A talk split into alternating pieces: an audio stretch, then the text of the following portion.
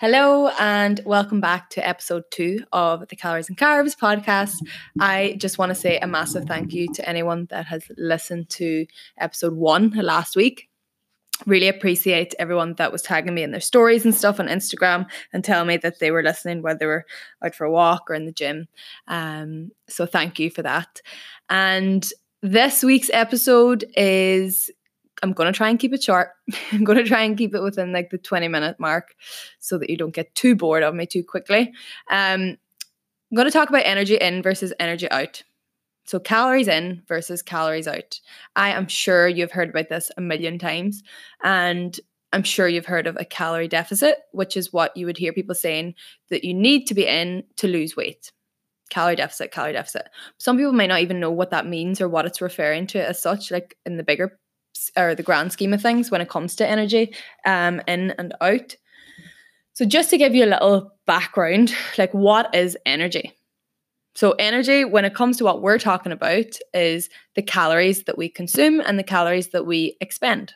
So, we have, um, we consume calories obviously from food, so plant foods and animal foods, whereas plants can get their energy from sunlight to synthesize their own food or their own proteins, fats, carbs. We have to get it from plants and from other animal products. So that's how we consume food and through liquids as well. But how we expend it is a little bit more complicated. And I think that's something that people get confused about. I know that a lot of people just think straight away when I say, How do we burn calories? They just say exercise because they just think that's how we burn calories through exercise. When actually, exercise is one of the smaller amounts of energy burned um, by our bodies on a daily basis. So, I want to give you an idea of how that all works, but I also want to keep it quite simple. So, there's a thing called the energy balance equation, and that's basically when our body body is at an energy is at an equal energy balance that means that the amount of calories that we're consuming is equal to the amount of calories that we're expending. So you're in an equal energy balance. If we're in a negative energy balance, it just means the body's energy stores are being used. So if we're in a positive energy balance, it means that there's an increase in the body's energy stores, and that's normally getting stored as fat. So if you're in a negative negative energy balance, it's going to be a calorie deficit, and if you're in a positive energy balance, it's going to be a calorie surplus and that might sound more familiar to you. That just means basically one way you should be losing weight, one way you should be gaining weight. There's also then interrelationships after that. So, like within that, and things that people might not realize. So, when you're dieting, you're consuming less calories in, and sometimes that can have an effect on your calories out or your um, energy expenditure. And sometimes you won't even realize that. So you might be dieting, so your calories have reduced, and where you might move a lot more during the day um, when your calories were higher, now that your calories have dropped, you are automatically moving a little bit less. You're sitting down a little bit more, maybe you're taking the lift, you're avoiding walking places. And sometimes you won't realize that and that is something that people um, need to take into account when they are dropping their calories. Another thing is if you are absolutely beasting it in the gym and going all out, but then you're done afterwards, you can't move, you're just laid on the sofa for the rest of the day, that's not going to get you closer to your goals in the most efficient way either because you're not moving after that gym session you shouldn't be completely dead and no energy left after a training session. Yes, it should be difficult. Yes, you should you should be progressing in some way or another, but that doesn't mean that you should be fucked for the rest of the day. Excuse my language. Um so yeah, think about that whenever you are if you are dieting and you're like, why am I not losing weight faster? Why am I not making more progress? So when we speak about calories, first of all, calories is basically the unit of energy used um, in nutrition. It's actually kilocalories that we use, but calorie is like classed as the amount of heat required to raise the temperature of one gram of water by like one degree Celsius. So nutritionally, we just say kilocalories, but that's actually a thousand calories just to really confuse you. but people will say calories and people will say kilocalories. It really doesn't matter. Um, they're always just talking about uh, kilocalories. And that's on the back of nutrition labels and stuff. You'll see kcal. So that's what calories are. That's what your energy balance is. And if your energy balance is negative or positive, that's when you will lose weight or gain weight, respectively. So, I suppose then the next thing would be how do we burn energy or burn calories? And there's a few different ways that we do that. And like I said, it's not just through exercise specifically. So we have um, a total daily energy expenditure, TDEE, and that includes a few different things. So I'm going to speak first about your BMR or your RMR and your physical activity. And then I'm going to speak about a few other different ways that we burn calories that you might not have been aware of or you just weren't sure that that they made up such a big part of your energy expenditure. So BMR, this is like the largest component of energy expenditure whenever um, we think of our bodies and how many calories we burn. It's like makes up maybe 60 to 75% of the amount of calories you burn each day. And the reason that we need it is for our vital, like bodily functions to work. Um, so like your heart health, your breathing, your cells and your protein turnover in your body, your electrolyte balance, all of those things that you never really think about. We need the most of our calories each day to keep that right and to keep all that functioning. And that's what you should be thinking about rather than, oh, should we need calories? Like we burn calories through exercise. No, we burn calories through our bodies having to function properly to keep you alive, first of all. Basal metabolic rate is your BMR, and that just means when you're asleep the calories that you need for all those functions while you're asleep. And then you have your resting uh, metabolic rate, which is your RMR. And that's basically just when you're awake. And they do vary slightly, maybe 5 to 10%. But I'm just going to say BMR. So, how we would kind of estimate your BMR is down to body size, first of all. That's the main thing that we would look at. Um, and it's usually fat free mass. And this is influenced mostly by your weight, your height, your gender, and your age. So there's loads of calculations online for your BMR that you can check out. You can literally just search BMR calculator. And they'll ask you for those um, specific pieces of information, and then they'll give you a rough idea of what your BMR is. That is just your BMR. Then we have to take into account your exercise and your daily activity and stuff like that. So won't don't think that your BMR is exactly the amount of calories you should be having. It's not like that. But it will give you a rough idea of what calories you need for your BMR.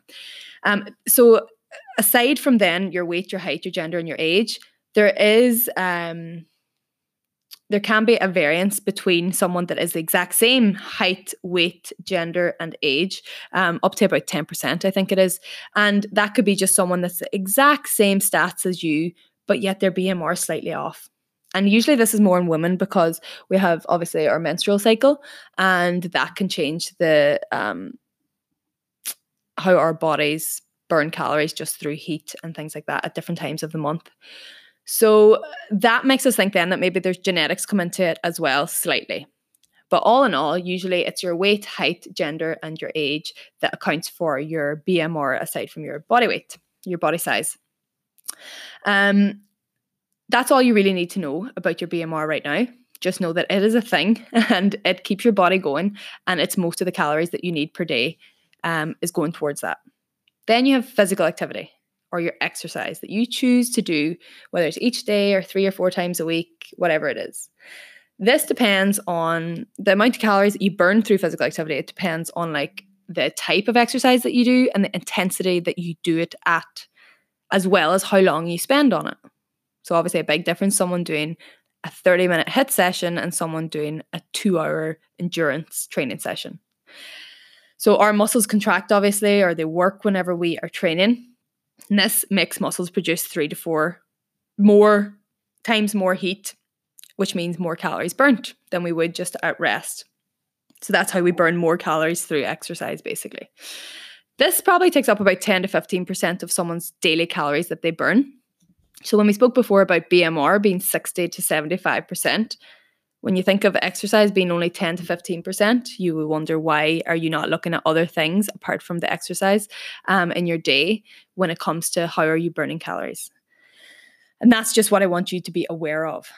So unless you're someone that's like a competition athlete or like a really heavy manual work, then yes, physical activity will be a lot higher on your um, energy expenditure. So you might, you know, the, uh, physical activity might be 70% of how you burn calories in a day. Whereas your average person that works in an office, it will be 10 to 15% of their day. And this is where um, I get clients to think about things when it comes to what their job entails and how active they are in a day. So I'll speak about that in a little bit, but I want to go through first the other ways that we burn calories. So we burn calories a few other ways, and I want to go through them. Um, there's five or six different ones I want to go through just really, really briefly. And they are basically forms of thermogenesis or uh, how how thermogenesis exists basically there's different different forms of it so there's isometric there's thermogenesis and this is basically how we sit or how we stand. So we burn calories obviously seated we burn calories standing. If you're laying down you burn calories but there might be a little difference in the amount of calories you burn at each of those positions. So that's just isometric just sitting not really not moving but in a position. And then you have dynamic thermogenesis and this is like negative work. So this is like heat produced or calories burned from your muscles being stretched. So think of it maybe as someone going up a ladder but then coming back down when their muscles are being stretched. They're not exactly working as hard as they were on the way up, but their muscles are still being stretched on the way back down. So that is another way that you'll be burning calories. Then you have psychological thermogenesis, and that's things like if you're really anxious or stressed, um, like epinephrine is produced whenever stress um, stimulates adrenaline. And that means that your heat in your body is going to be produced and increased. So you're going to burn a little bit more calories. So that's obviously not a good thing as such, but it's just another way that you burn calories that you might not have thought of. So if you find yourself getting really hot and agitated and bothered, and you may be really worried about something or stressed about something, that's your body's way of reacting. And then you have cold induced thermogenesis, and that's basically something we don't really need to worry about because if you're cold, normally you'll just put on a jumper. If you're warm, you'll maybe take off your jumper.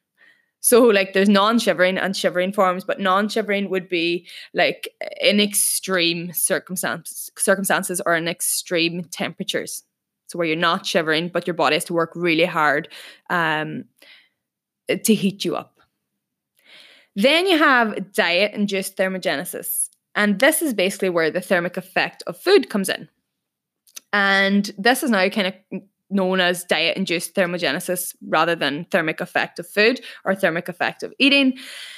We produce heat after uh, we eat a meal, so that increases, and we burn calories. Now, I could go way into this, but something to be aware of is that the the breakdown of your macronutrients can vary or uh, the energy you burn through eating food can vary down to the breakdown of your macronutrients in that meal. The higher protein in the meal, the more calories you will burn or the more heat will be expended because um, it has a higher thermic effect than carbohydrates and fat. This is why we're always raving about increasing protein, increasing protein.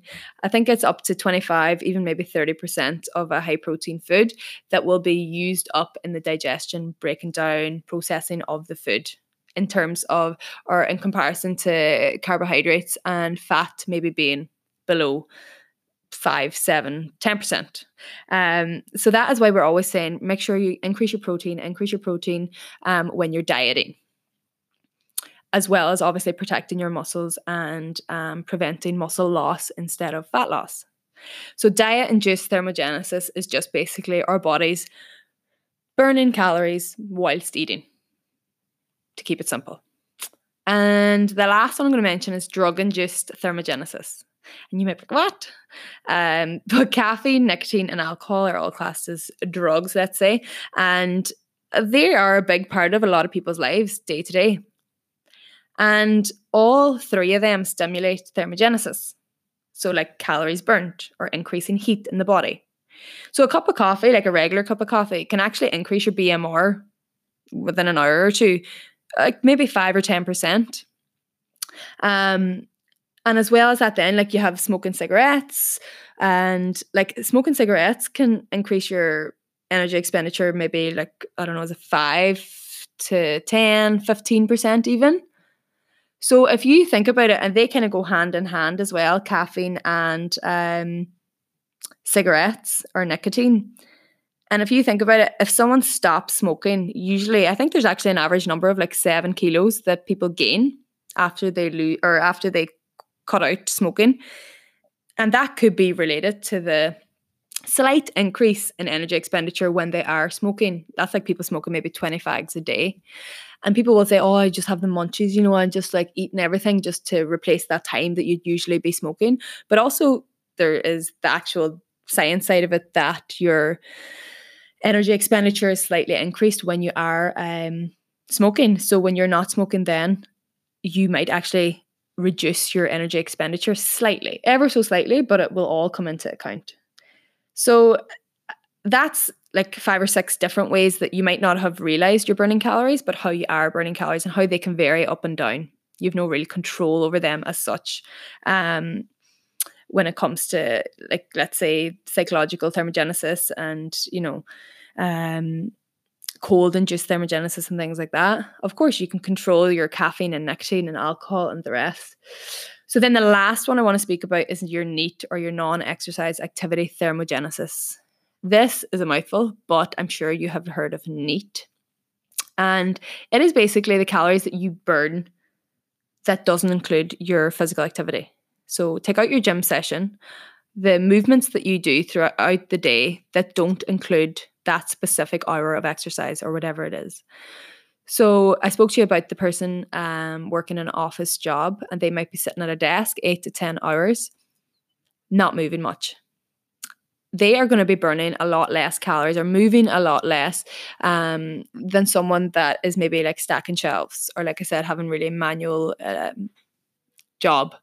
So that is something to keep in mind as well because if you're moving more throughout the day, just moving, like taking the stairs, parking further away, um, just moving in general, like fidgeting, all of these come into account. If you're doing that on a daily basis a lot, then you're going to be burning more calories than someone that's just sitting at a desk all day and doing one hour of training. Sometimes it would actually be better to take out the one hour of training and increase their NEAT for the rest of the day. So get them to get up every hour, go for a quick little walk, literally like a walk around the office, and sit back down do that every hour rather than stressing out and panicking about trying to get to the gym in the evening time when you're already stressed and tired um, if someone has a highly stressful job. So, NEAT is super important when it comes to that. And it's basically the exercise or the non exercise um, way that we would burn calories on a daily basis. So, that's kind of it. I hope that's a little summary that will help you realize that there's a bigger picture when it comes to calories in versus calories out. Um, you know, BMR and physical activity being a big part of that, but also things like your thermic effect of food and your NEAT being all, uh, two other big factors, and all the smaller ones that I mentioned as well. So, for you to be in a, a calorie deficit or a negative energy balance, you have to either burn a little bit more calories or consume a little less calories.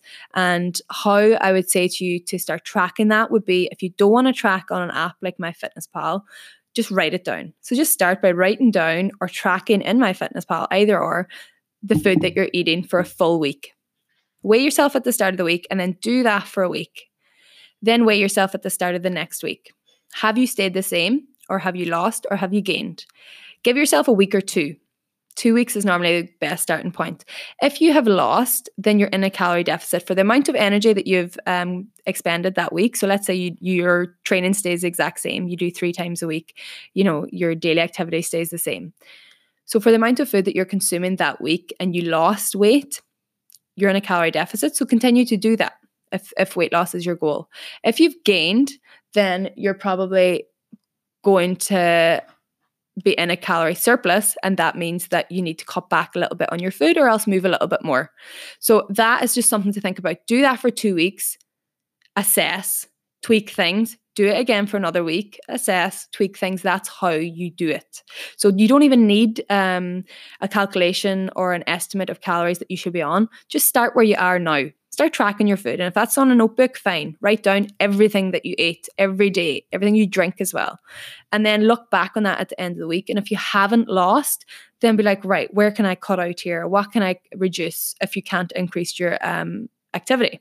And it's as simple as that. You don't want to do everything for um, everything at once. you don't want to exercise as much as possible and um, eat as little as possible because your body is smart and it will down regulate all those processes I just mentioned. So it will down regulate your BMR, it will down regulate the amount of calories you burn through exercise, it will down regulate the amount of calories you burn through NEAT. So that's something to keep in mind is that you might think that you're doing the right thing by eating nothing and exercising lots, but your body is smarter than that and it will just be like, right, well, I'm not going to burn as many calories as I usually burn through exercise, through NEAT, through your BMR. I'm going to have to down regulate that and burn a little bit less to keep things under control. So, yeah, you should be tweaking things on a weekly basis based on how your assessment goes. So, if your weight has gone down and that was your goal, keep doing what you're doing. If your weight has gone up and that's and that's not your goal, if weight loss is your goal, then you either need to increase your energy or reduce your food or do a little bit of both. Dropping your calories by like 10% each week is ideal. Um like you don't want to be going all out and doing so much exercise and so little eating so little food that you can't maintain it. So do things slow and steady and just means that you'll have more more tools in your toolbox that you can throw in when you need them. So if you need to add an extra training session or add in an extra walk or run or you need to have space to drop your calories a little bit more, at least you have it. So that's it. That's where I'm going to stop. And hopefully that has helped you in some way realize that calories in versus calories out isn't as simple as it sounds sometimes. And there's more things that you can look at. And that might help you because you might be looking at the wrong things at the minute and be wondering why you're not making progress. So if that did help you, send me a message. Let me know that you've listened to it and it helped. And I hope that you gained something from it. And I will see you again here next week.